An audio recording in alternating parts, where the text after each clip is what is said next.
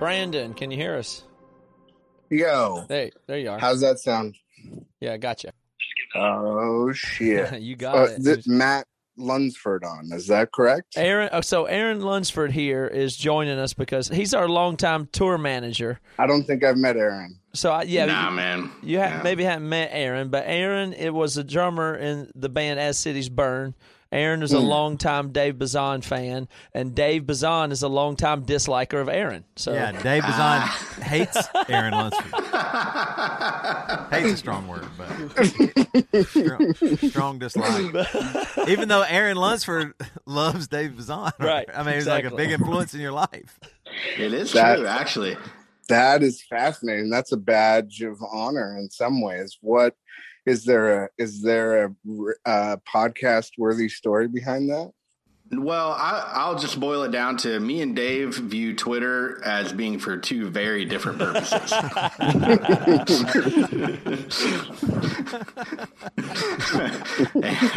So that, that's about the best way to say it. But I, ri- I mean, I ripped off uh, half the drum, half my drum beats ever written are, for all intents and purposes, copy and pasted from Dave Bazan drum beats. So Yeah, but that's not the reason.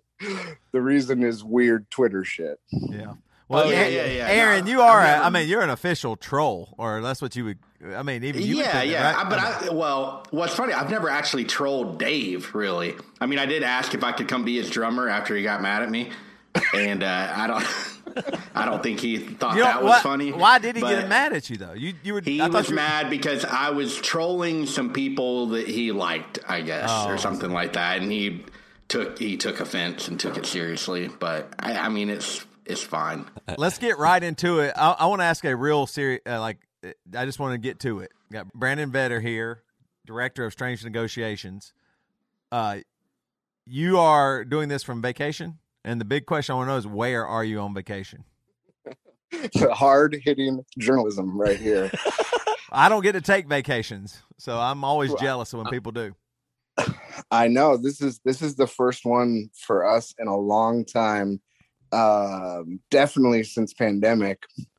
We're down in Santa Cruz, California.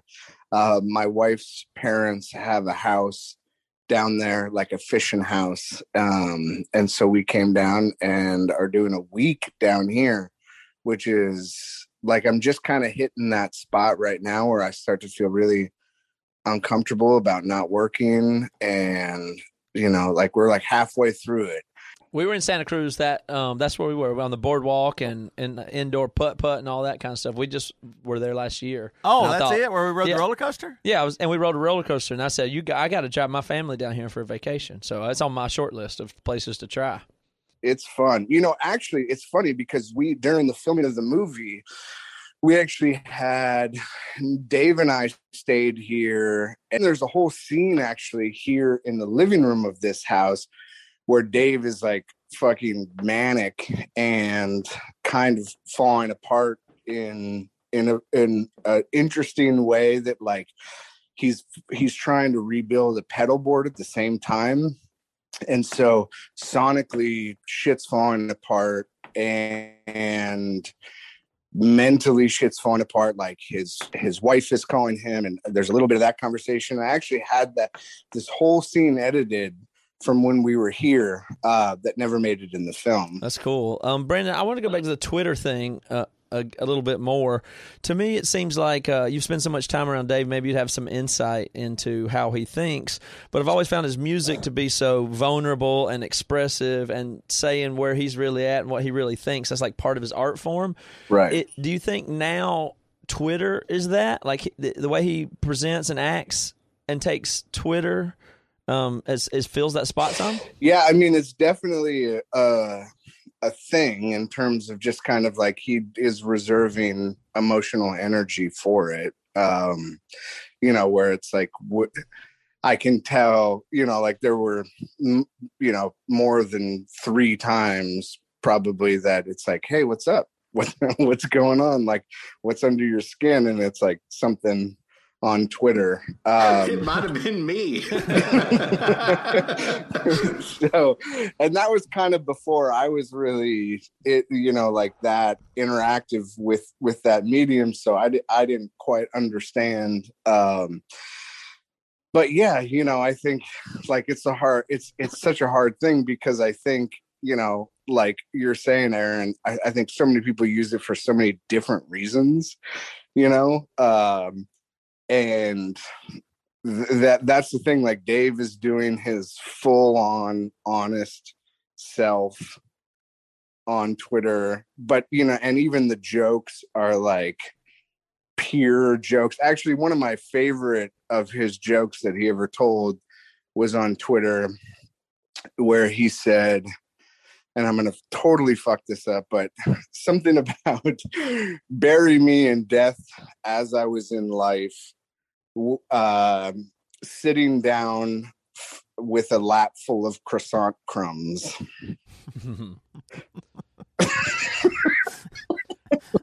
I don't know why. I don't know why it's my favorite, but for some reason it kind of got me. I mean, that's such even a serious joke yeah I, well and that's the thing there's no there's no such thing as like and you know it's always rooted in that is it authentic like what's the the the core value behind all of all of it? Is it authenticity or uh, vulnerability or what what makes sense out of all of it to you? Yeah i mean i think that he he's just he's got one lane you know in in a really cool way that it's like you know this is and and for better or for worse in terms of its result you know and the way that it impacts friendships and relationships and all that stuff um but yeah you know i think he's he's kind of got one one zone and um you know everything is kind of born out of that it's so weird. This is weird. like I've been thinking about, you know, like because we're we're a couple years out of the film now. You know, I guess just barely. Um, and we've been keeping in contact. Um, but you know, it's also it's also weird to kind of say things on the record about you know uh, this this person that you had this pretty intimate um, take at for this mm-hmm. whole time. You know what I mean? So I don't want to go too far in that because I um yeah, I love I love this guy more than most people on earth and um you know, I think that's that's one of the more incredible things about Dave is just that he's pretty open with the um you know like the struggles and the things that he's bad at. Mm-hmm. So well, I think like you were saying before, it, kind of that's probably like the uh, the the thing that helps him the most and hurts him the most uh, that one right. lane like that's how he wrote the records right. that like changed my life you know what i mean right. like he, he he had to go all in on who he was at that moment and so that's probably why he's that same way on twitter or whatever like he's going to be all in on who he is and that's how that i mean and that's that's what those lyrics were like I mean, when he was writing that, like "Winners Never Quit," I mean, he became that character, right? Or those, uh, you know, one character. He he was just it was the songs what were the the whole thing. So I think that's probably the why why he has to do that. But also, well, and even uh, you know, I think even musically, you know, it's like yeah, Aaron, you're talking about his drumming. You know, it's just like that's a unique fucking drummer.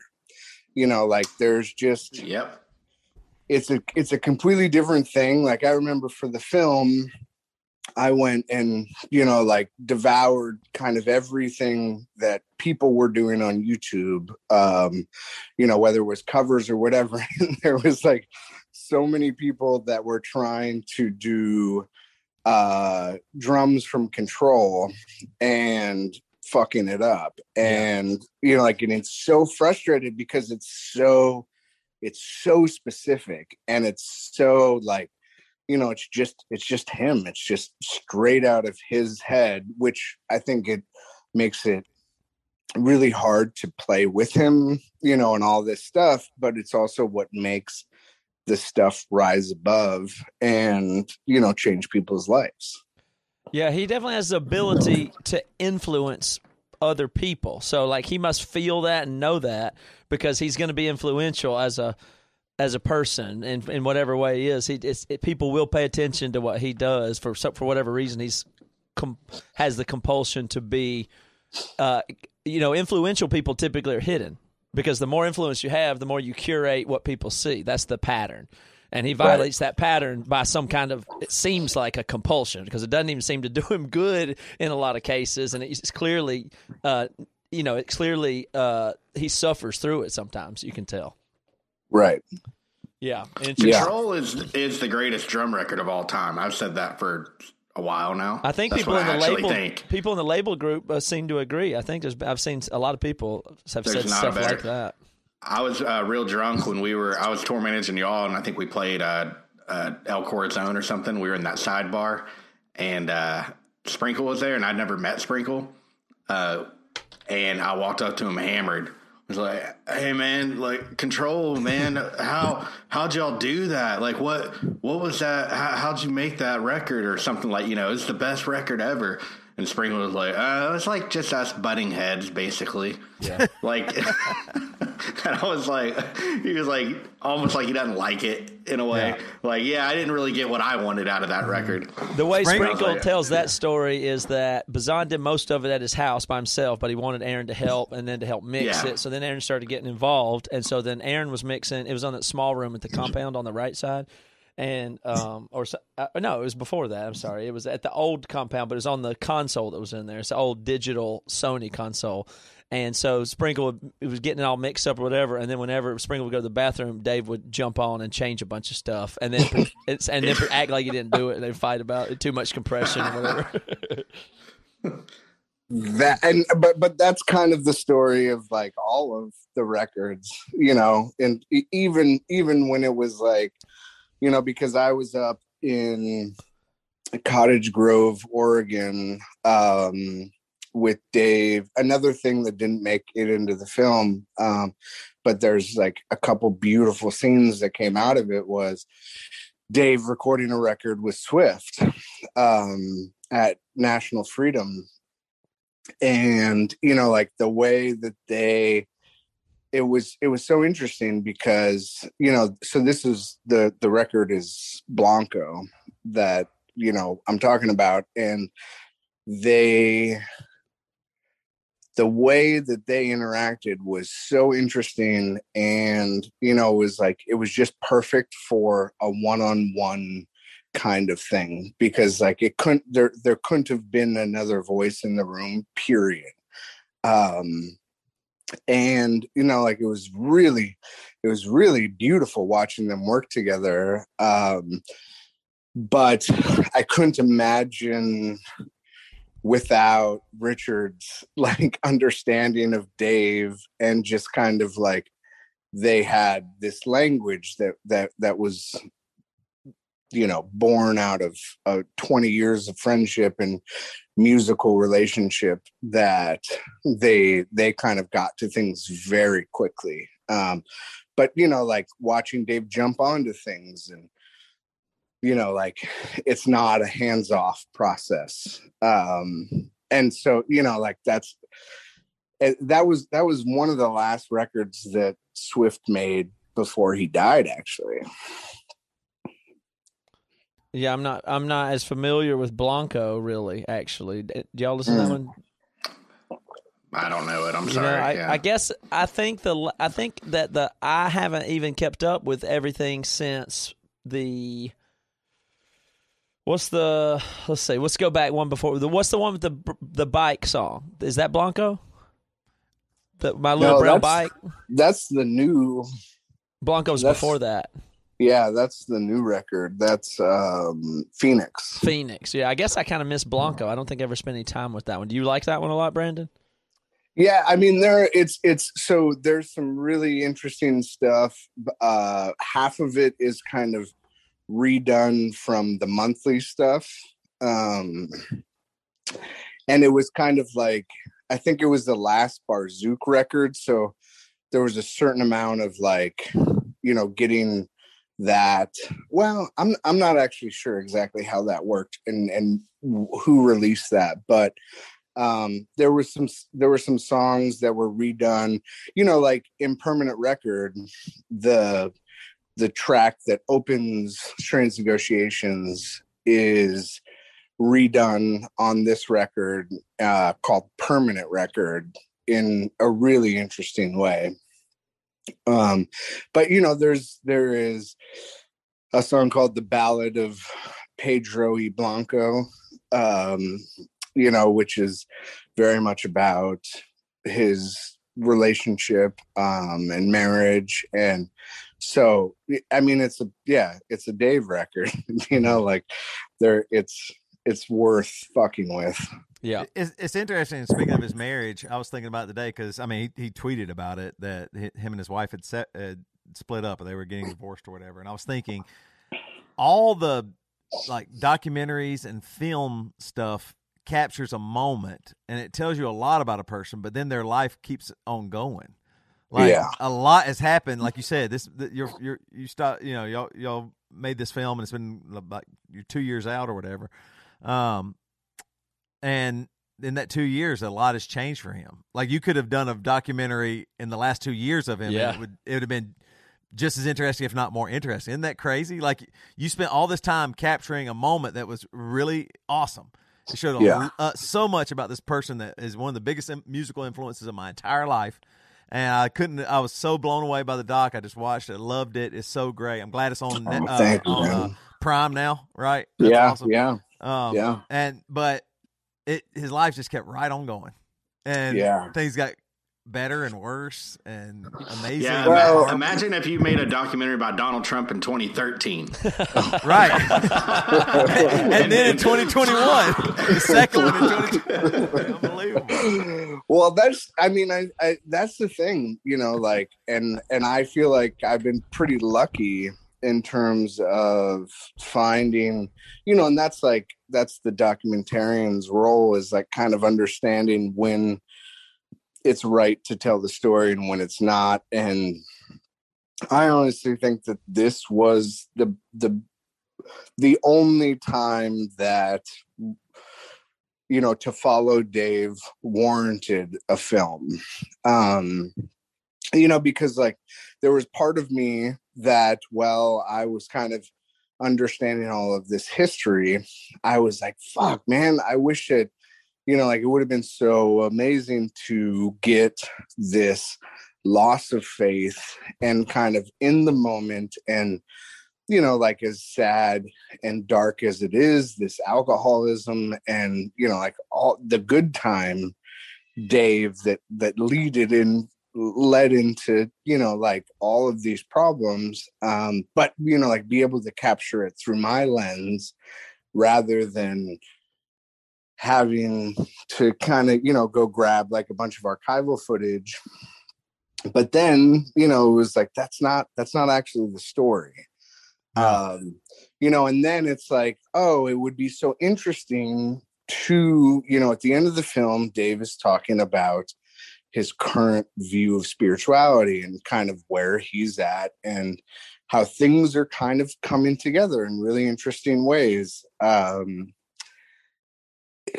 so is it is it more interesting to kind of like go and grab that like what what that progression looks like into you know like him and his wife going back to church a little bit and blah blah blah. And then you know like that relationship not working out. And you know but it's like i don't know. I think that it's it's so hard to make a movie yeah. you well, know clear. like i mean he had even i mean he had his he has his demons. I mean i guess we all do. Right. well it's so, some of that so hard to it's so hard to find a movie's worth of um, story, you know, and conflict and resolution and the things that that move us and change us. And this this was the period in Dave's life that I think, you know, was the most ripe for this thing. And I am committed to being a friend and an ally on either side of that. Um, but you know, I don't think it's it's it's as film worthy. Sure. It's funny. I think some of the stuff, like he toured for so long by himself in a van. And right. uh, when I was doing these, I do these events, these True Man events, and I'll just be in the van by myself for most of the day. And then yeah. I go to the, I hang out with the this this group of men for you know a couple hours, and then I go back by myself. And I end up sleep. I often I just prefer sleeping in my van. I don't have to worry about getting up at somebody's house or totally. you know all that stuff and uh, Dave had his van all hooked up and was touring completely by himself. And it does it's it, like being out there by myself. I just thought about so much stuff, and I didn't call anybody. And at first, when I first started touring or doing that, some of that, it would be like you know I I, I was doing it maybe like seven days in a row, just like seven days. And the first yeah. uh first two days I would be calling people, I'd be talking to them and stuff. But by day three, I didn't care about talking to people, and I would just be mm-hmm. by myself. And I was in, I was just, it was like a, it, I would go through all these emotions. It wasn't like I was super sad or anything, but it would just be like you're just there driving on the road and you know where you got to go and then you got to go to this store or this gas station or whatever and then uh, and I just didn't want to talk to anybody and it was just me yeah. I just rather just talk to myself. That sounds like so, it's good for you, right? Like it has, that yeah. has to feel healthy, right? It has to be. Nah, I don't. I don't think it did. To me, I, I just I, I, think being around people because I mean the True Man is really neat at, at these events specifically, I do you, feel a level of comfort with those people. About the, just like a, a general context on the True Man events. Uh, it, it's just I I uh, I go to people's living rooms and it's like probably ten guys or you know a little less, a little more, and uh, we just do this event for about manhood, masculinity. Uh, we do some a, a, few different exercises and stuff like that. But um, a living room show yeah. with no music. Yeah, right. More toxic. Okay. Yeah, yeah, yeah. I'm spreading. No, I'm spreading toxic masculinity. No, yeah. uh, but at, when I first get there, I do have to kind of be on. Feel like I'm a little bit of an entertainer, you know, because everybody's there. Nobody hardly knows each other, and oh, for uh, sure. You know, yeah, and so, but so I get to be that entertainer for a little bit, and then I hang out a little bit, and then I leave and I go by myself again. Well, and that's and that's and that's the crazy part of the living room thing that it's so it's so so different from you know, and and and I got to experience this firsthand uh, following this thing because I did club tours with him and I did living room tours with him. Um, you know, where it's just kind of like you have a house full of people in fucking Gainesville, Florida that is, are are just you know like waiting and expecting and in the film there is uh, one, and again, another kind of deleted scene was that Dave forgot his fucking guitar at the hotel. Oh no. So so and you know it's just like I'm such a people pleaser and you know like as a documentarian like I'm such an a, an empath, I guess. You know, like, I, I, like the, this shit fucks me up. Like people's expectations, and you know, he and he was just like so cool with being like, "Yo, I forgot my guitar." And Yuki Matthews was out at that point. Um, who's you know an incredible musician. He's part of the Shins. He's been in a bunch of different bands. Um, but so he kind of had to stay in this house and make everyone happy while Dave and I went back to, you know, whatever fucking hotel and grabbed his guitar. And it was just like he wasn't worried at all. Poor Yuki. And, but then we got back and Yuki was just like was just like, What's up, guys? and it was, you know, like I just so you know, like my experience with music and performance and stuff had come from touring with, you know, like bigger bands before that. Um, you know, like I toured most extensively with my cousin's band, Pearl Jam. Um, and you know, like it was just you know, like that. W- I did that when I was. You can't just scoot, skate over that. What do you mean, your cousin? Yeah. So, what are you talking about? You just you hung out with your cousin, but it happened to be Pearl Jam. Yeah. so, I've never, I've never gotten good at this, at rolling into this thing, um, because it was like, you know, like I came of age when it was the biggest thing in the world you know, uh, so Ed is my cousin. Eddie Vedder is your cousin. Ed. Yeah. Yeah. Yeah. Eddie Vedder. Good old yeah. So yeah, he he lived with us, you know, for a little bit and he yeah, you know, like he it, it, it, if you were going to be related to someone famous, like he's the guy. Like, but, I mean, so but at one point he was just your cousin Eddie. right? Just your cousin A that you played or hung out with. I mean, uh, is he older than you, younger than you? What was the? Yeah, yeah, he's older. You know, um, him and his brothers. Well, you know, it's like I don't know how big a fans or if you guys are fans at all, but Ten kind of tells the story of you know what what what happened with my aunt and uncle and you know Ed was he was the son of a person that he didn't know. Um and so you know like the, all of the brothers there's there's four brothers in that family three now uh rest in peace chris.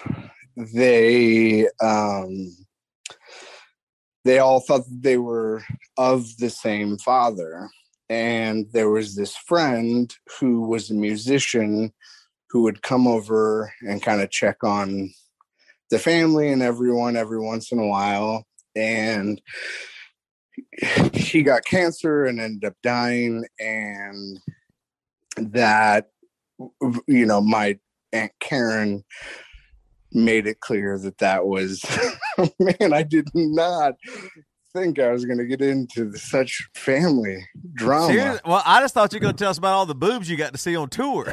you you took it dark. You went back to heavy. Good Karen, lord. Yeah, any, was, was, there any good fun touring?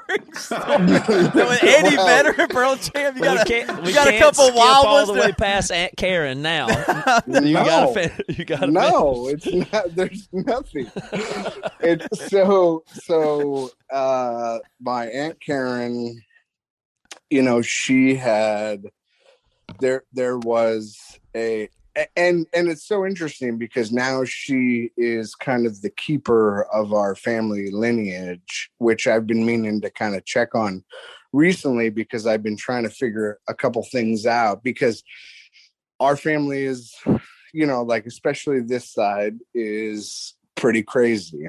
Um and we come from a, a wild wild bunch. And so anyway ed did not know who his father was until super late in his life and that's what was the inspiration for most of the record 10 wow. Um and then yeah i forget you guys got to kind of keep me on track because we're no, going. all right. So well, many what, okay. Places. We're very relaxed it? on time yeah, and all this, no, yeah, but it's yeah. funny to already stumble into this territory. Given, I mean, Eddie Vedder and Dave Bazan, I mean, are probably two of the most people who I would, I mean, have caught, you know, directly contributed to our paths. I mean, like, is that right? Right. Well, I mean, oh. just in the whole scheme of things. I mean, that's. I got to call my wife and tell her I'm talking to Eddie Vedder's cousin. She's going to lose her fucking mind. but yeah, I mean, when when ten came out for us, I mean, that was like the beginning. Like, I I didn't turn into a person until I heard Nirvana, and then it was Nirvana, Pearl Jam, Stone Temple Pilots, and then I'm here today. I'm now I'm a rock guitarist wow. from Seattle. I mean, it's just yeah. it's, it's, it's almost that simple. You know, and then and when I moved, when I was gonna move here, it's like, well, Dave Bazan's from Seattle too, and at that time he was like a hero of mine. So the very first exposure to music was grunge, and I said, "That's me. I'm that. I'm grunge. No matter what, I know that's me." Yep. And then that Dave Bazan later for the vulnerability and authenticity, and they're both in Seattle. You know, and so I moved to Seattle, and then eventually I meet Dave relatively early on in that in that journey and get to know him and and that kind of thing. And it's a very small scene up here. Even the Pearl Jam, and I know people that work for Pearl Jam and have known them. I didn't know that. I didn't know that you were his cousin, though. By the way, we didn't know. That Really? Here. And Yeah, then you know, know. when I first moved here, I also went out. Here's a good one. I forgot about this one. I'll tell it another time. But I dated Jimi Hendrix's niece when I first moved to Seattle. So if that's not, I got Eddie Vedder's cousin. I know Dave Bazan. I went out with Jimi Hendrix's niece, Tina. I, boy, boy from the south does good. That's what that headline's called. oh man, yeah. I mean, it's it is. It's so interesting because we we were living in Lake Tahoe at that point when Ed was living with us, uh, and we had yeah, I mean, I'm just drunk enough to tell the whole story.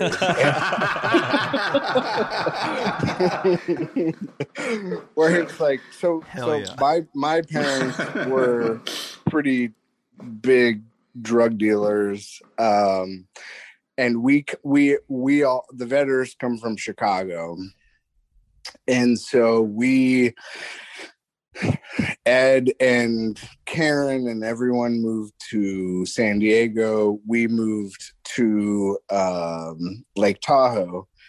And so it was this really interesting timing where, you know, like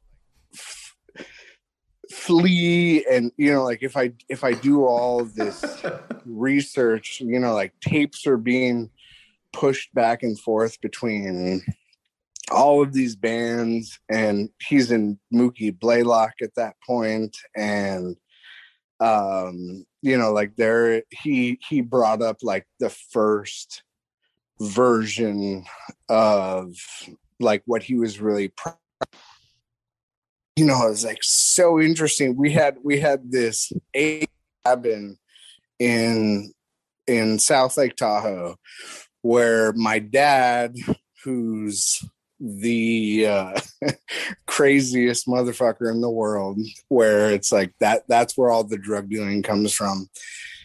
He, made you know so an a-frame has a triangle upstairs and he stapled uh, mattresses to the walls on either side and on the bottom. So we had like this crazy pillow fight room. And that's where Ed stayed. And so I just remember like him showing me these tapes, and it had all like he had written everything on these tapes, and it had this really specific look to it that that I could kind of even tell, you know, like as an eight or nine or ten year old, like, oh wow, like this is history, like this is something special. Mm-hmm. And so Brandon, you- why did your dad staple mattresses to the ceiling? why, why did he do that? Are you there, Brandon? Did we lose him? I think we lost him. oh God. No, no, no, to- I'm back. I'm back. I, Sorry. I have to know that that is wild. First of all, what the hell kind of stapler did your dad have? My God. It's one big ass stapler. That's the biggest fucking stapler. Yeah. but, but but it was a pillow fight room. Your dad had an idea to like to throw you off of any wall, ceiling. That's amazing. Exactly. Yeah. Like that was the thing. I know that, I got with, it. I didn't miss with- anything. with my dad, who his name is Freddie Vedder. He, That's great. yeah. Yeah. He and, and he he will show up at any Pearl Jam show and pushes way past the you know like Pete Ed security guard and all this stuff because it's like uh, you know like Ed's a weird factor in our family where you know it's like everyone is I don't know there's this it's it's a weird it's a weird thing to have someone that famous in your family when you're really really poor you know like Mhm. Right. when when ed was his most famous we were on food stamps you know like so it was the it, it- there was this weird weird thing where and and not that there was any expect you know like we didn't even think about that or whatever but it was just kind of like it was weird So Freddie go backstage, demand to go backstage. Is like, who are you? I am Freddie Vedder, and then Yeah. they Yeah. just demand Yeah. to be let back. Yeah. hmm Wow. yep Absolutely. Come on, beat it, buddy. Freddie Vedder. Yeah, get out of here. You couldn't Yeah. come up with a better name yeah, than that. Yeah. you just you just put an f in front of Right. that motherfucker I, I, yeah, sure. You're you related to Eddie Vedder. You bet you come. I'm uh, I'm his relative. I'm uh, uh, uh, uh, Freddie Vedder. You see? well and that and that was the thing like i graduated high school i reached out to ed and i was like yo i think you know like th- uh, this is what makes the most sense for me in terms of telling stories and like the, it, I was so interesting. There there was like i toured with wu-tang clan uh, you know like there was there was a, a handful of things that i was doing because you know like hip hop is my first love um in terms of just like capturing and trying to tell that story and understand or, or, or just like I, I i don't i don't feel like there is a there's no like hip hop documentaries that's like Wilco, I'm trying to break your heart, or something like this, where it's just like, Mhm. oh, I understand the songwriting. Like it's I not much. A, it's not as much a part of the hip hop culture to do storytelling and the vulnerable inside look stuff. Right, right. Mhm. And so with with the project that I'm working on now, that's a big part of it. Um, remind me what what your question was. We're still on your tour. You're still on your What'd you do for Pearl Jam? The crazy story. oh yeah. Okay. what, what was your job at Pearl Jam, and what? Give us a crazy story if you got one. Memory. Well, okay, so so my my job for Pearl Jam was, you know, like me and Ed are from similar spots where it's just like we're not, you know, like blessed in terms of family or money or anything like that. And so motherfucker did not talk to me once the entire tour. Uh I went on tour with them for seven or eight months. Um, and He didn't talk to you the whole time. no, did not talk to me once. He, uh, and, you know, like, and he was like super pumped by the end that I had become part of the crew. But, you know, it was like I was the youngest person by maybe 20 years, you know, like, uh, I was 18, 19 years old. So, yeah, there there wasn't really anyone I, I I became friends with like security guys and one of the most amazing people in the world is this woman named Karrie Keyes who runs Rat Sound along with her um, partner Dave Rat who has this incredible organization called Sound Girls where she is encouraging and kind of providing a path for women to be doing front of house shit and like really getting into you know like the real fucking sonic jobs and not just like you know uh local crew shit so she was like one of my saving graces and um you know but at the end of the day i was what what what brought me on this entire thing was you were saying that there you you had those moments where you were in these cities and you were alone and this is you know kind of this entirely different thing I- you know like that's kind of the first time that i experienced that where i was touring the country um, and then the world and i was 10 years junior everyone else and they kind of thought i was a douchebag because i was ed's cousin they Mhm. didn't know that you know i was Is, this is that why he didn't talk to you so that he could let you kind of find your own way? I guess. Is Totally. that- okay, To- I got you. Yeah. yeah you know but you know like yeah i was i was this poor chubby food stamps kid that And what were you doing on the tour? What was your day to day job? my uh so i was i was shooting every night um and then i would set up the dressing room Mhm. and that put me in some really interesting positions I bet. um it it it i yeah got to like watch and understand so many famous people and the kind of despair that is there wow, that stuck with you right away. You were seeing when you were 20 and you're like, oh, these people have it all and they're miserable. Miserable Yeah. Tell me more. Uh, let's let's see if we.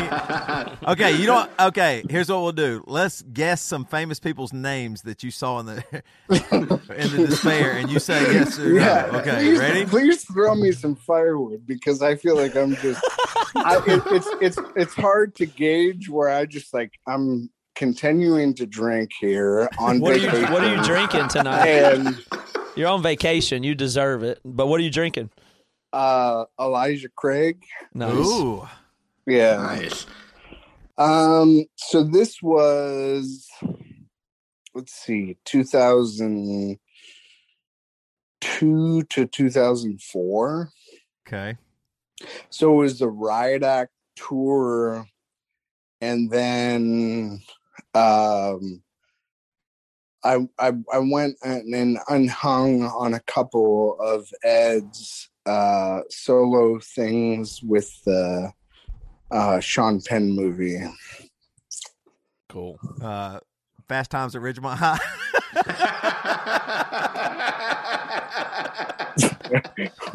That is a good. That is a super good guess. no, Emil That's the only Sean Penn movie I can think of. What's All the- of his movies. That's the. I know. That was it. Uh, Oh, boy. it's good. I mean, you went, you went, you shot your shot. I did. Um, it was uh, Into the Wild. So Ed did a bunch of music for Into the Wild. Oh, yeah, that's I a think good one, that. That's right. Emil yeah. Hirsch, Sean Penn Yeah. movie. Yep. and yeah so i think we were living in la at that point and i just kind of hung out for a little bit during that thing so yeah we did we did um probably yeah like a a national and international tour on the riot act record Okay. Toby, you got some? Sorry, I'm back. Yeah, Toby reconnected there. No problem. Yeah, my internet connection was unstable. I'm sorry.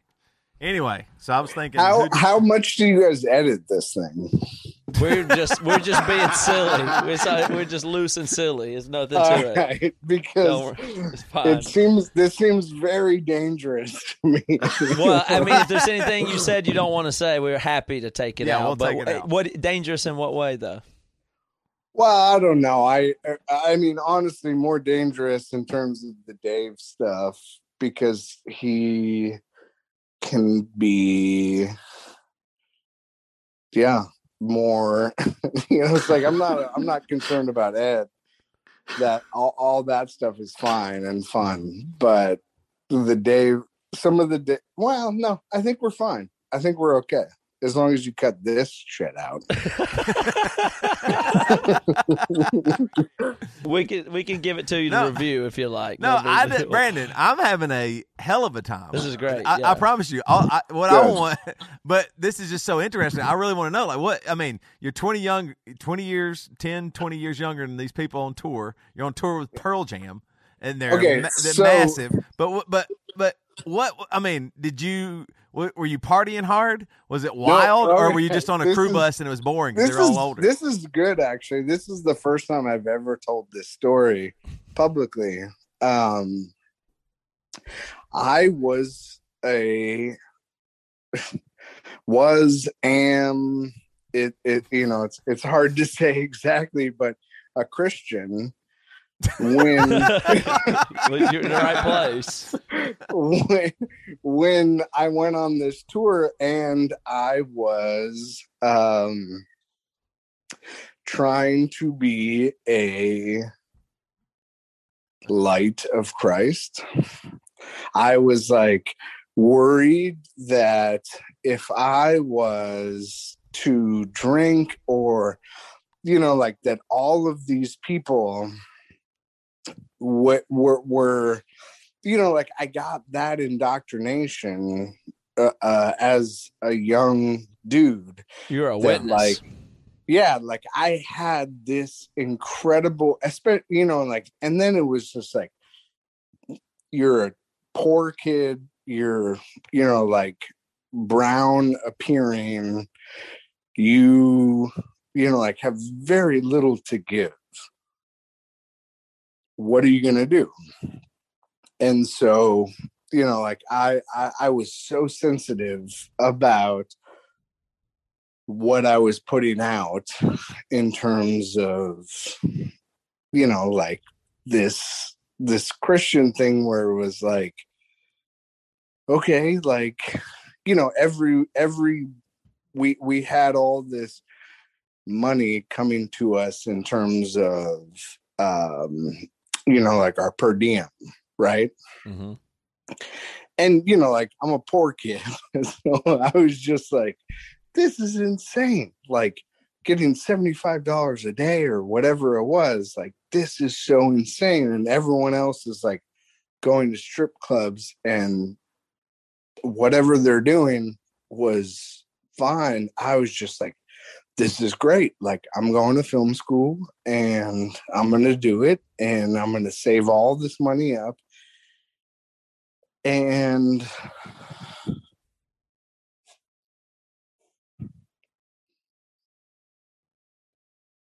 yeah, I don't know where I was going with that.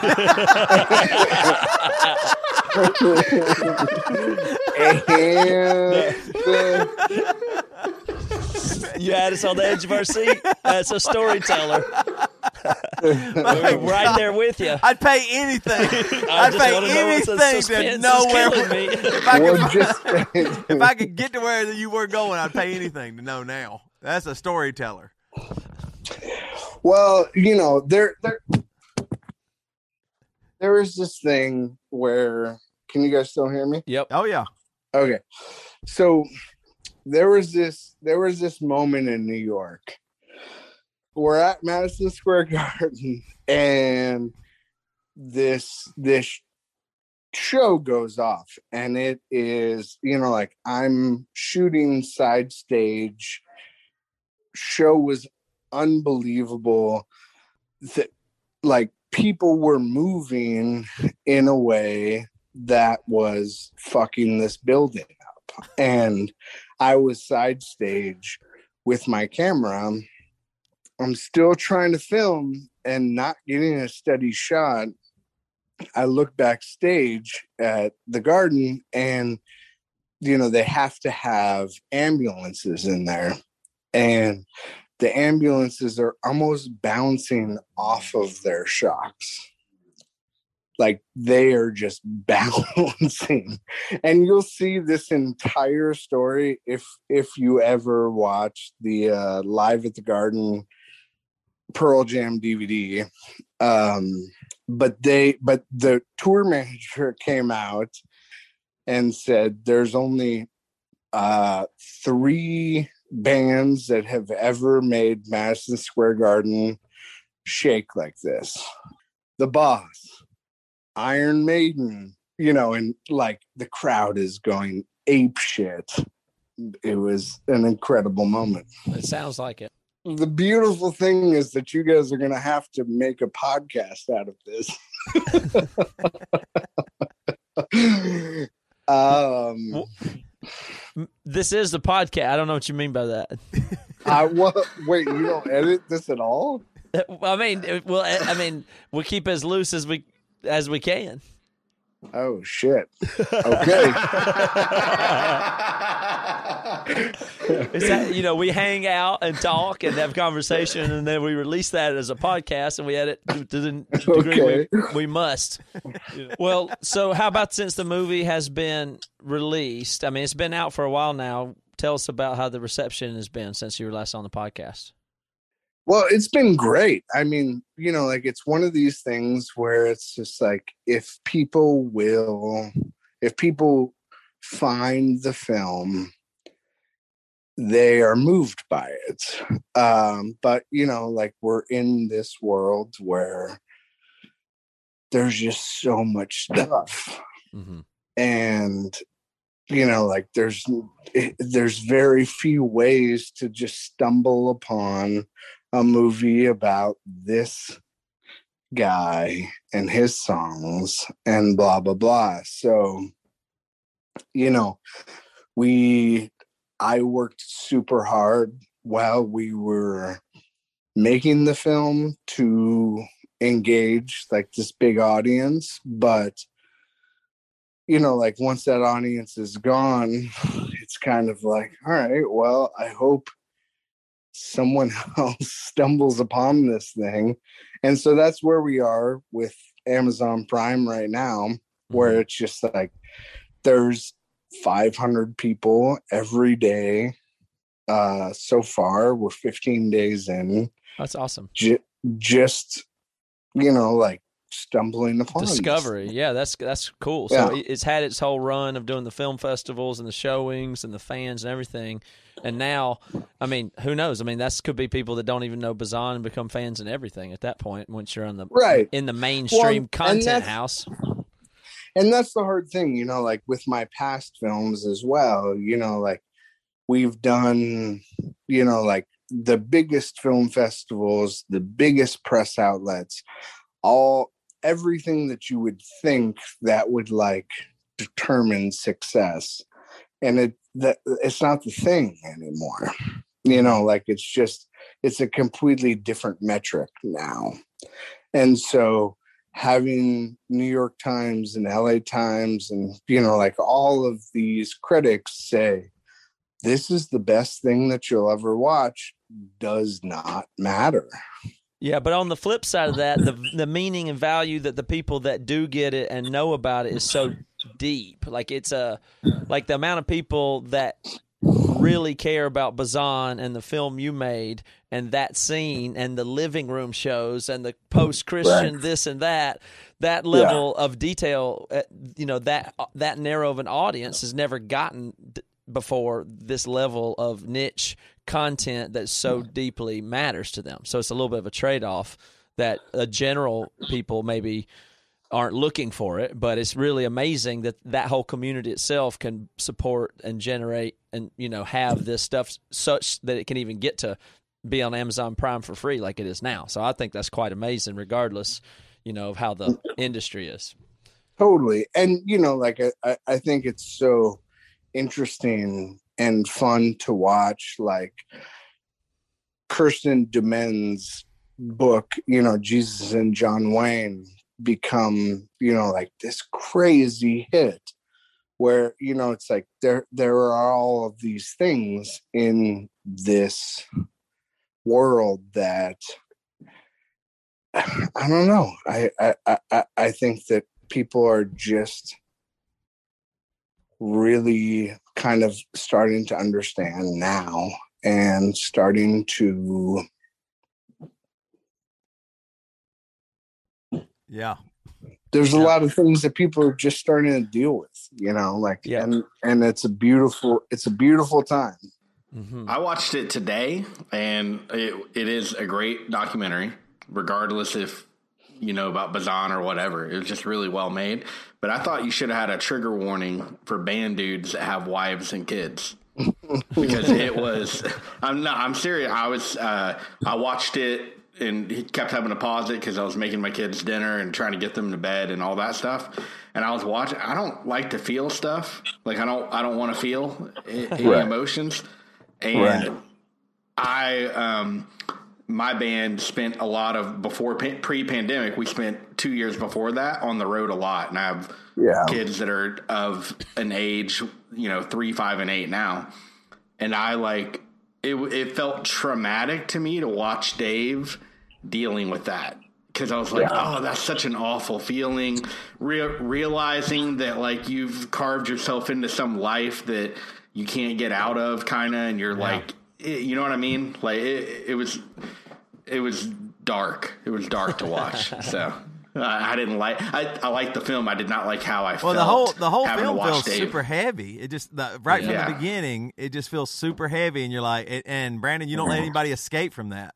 There's not Yeah. really much. There's not much reprieve or relief through it, and it just just kind of goes, which is kind of cool. That tension and heaviness being there the whole time it really does make you feel something. Like you do feel Yeah. connected when he can't throw the baseball with his kid, or he's going to get. Oh, you know, his wife. I think one of the lines is his, his wife goes, "Oh, you'll be home for like two of his games or three of his games, something like that." And I was like, Right. and he, he was like, "Oh yeah." He just said it, but Oh. you know, the, the underlying thing is, it, well, that's just those the other ones. He is isn't going to be there, Right. That's like he'll It just- you'll parole by then. Is what it Yeah. sounds Yeah. like. Yeah. That kill, I missed um, Yeah. my son's first little league t-ball season, the whole thing. I didn't see a single game because I was on tour. That killed me. Yikes. Yeah. Yeah, it's awful. Wow. Well, it's on Amazon Prime now, and I'm hopeful that the the art artistic people like you making stuff are partnering with the algorithms, and then the right people will continue to discover it. But it's free. That's amazing. So if anybody hadn't seen this film, um, please go do it right now. You can do one of those watch parties or whatever. I had two things I'd like to say before we wrap up here. Go ahead, Toby. Three things. Three Brandon, yeah. Bra- first of all, Brandon, thank you so much for joining us, my friend. during I your really vacation. thoroughly Of enjoyed it. Two, when you said uh, y'all were talking like lunch, you said you didn't get to see your son's uh, first whole t-ball uh, season. I was trying to think of something, and uh, what I and I uh, since the day she was born, I, I haven't been able to see my firstborn at all because of touring in this podcast. You, uh, So- you still haven't you, met her. you big whoop, one season of t-ball. Now, Right. now she's upstairs.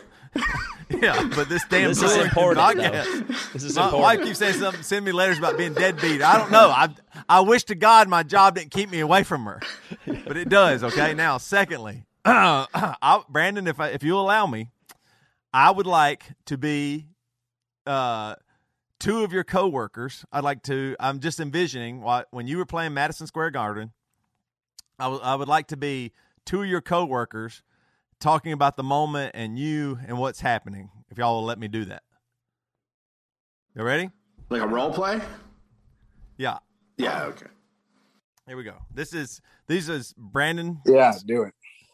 This is Brandon's coworkers at the Madison Square Garden.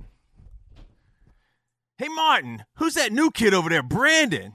what? What do you mean? This, that's Eddie's cousin.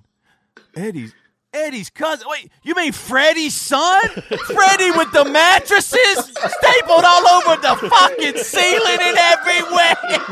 God, that's Freddie's kid. Scene. Is that Brandon? Is that basically Brandon, accurate? did that? Did I get close to your cover? What? No. Damn it! I thought I nailed that one. Shit. All right. Well, But but my I, appreciate it. I, I mean I- I, appreciate it. well, thank you very much. I did my best, guys. I did my best. Brandon, All right. thank you for spending time with us tonight. This has been really fun. Thanks for having Okay. me on. I appreciate it. See you, Brandon. Bye, Brandon. Peace. Matt and Toby.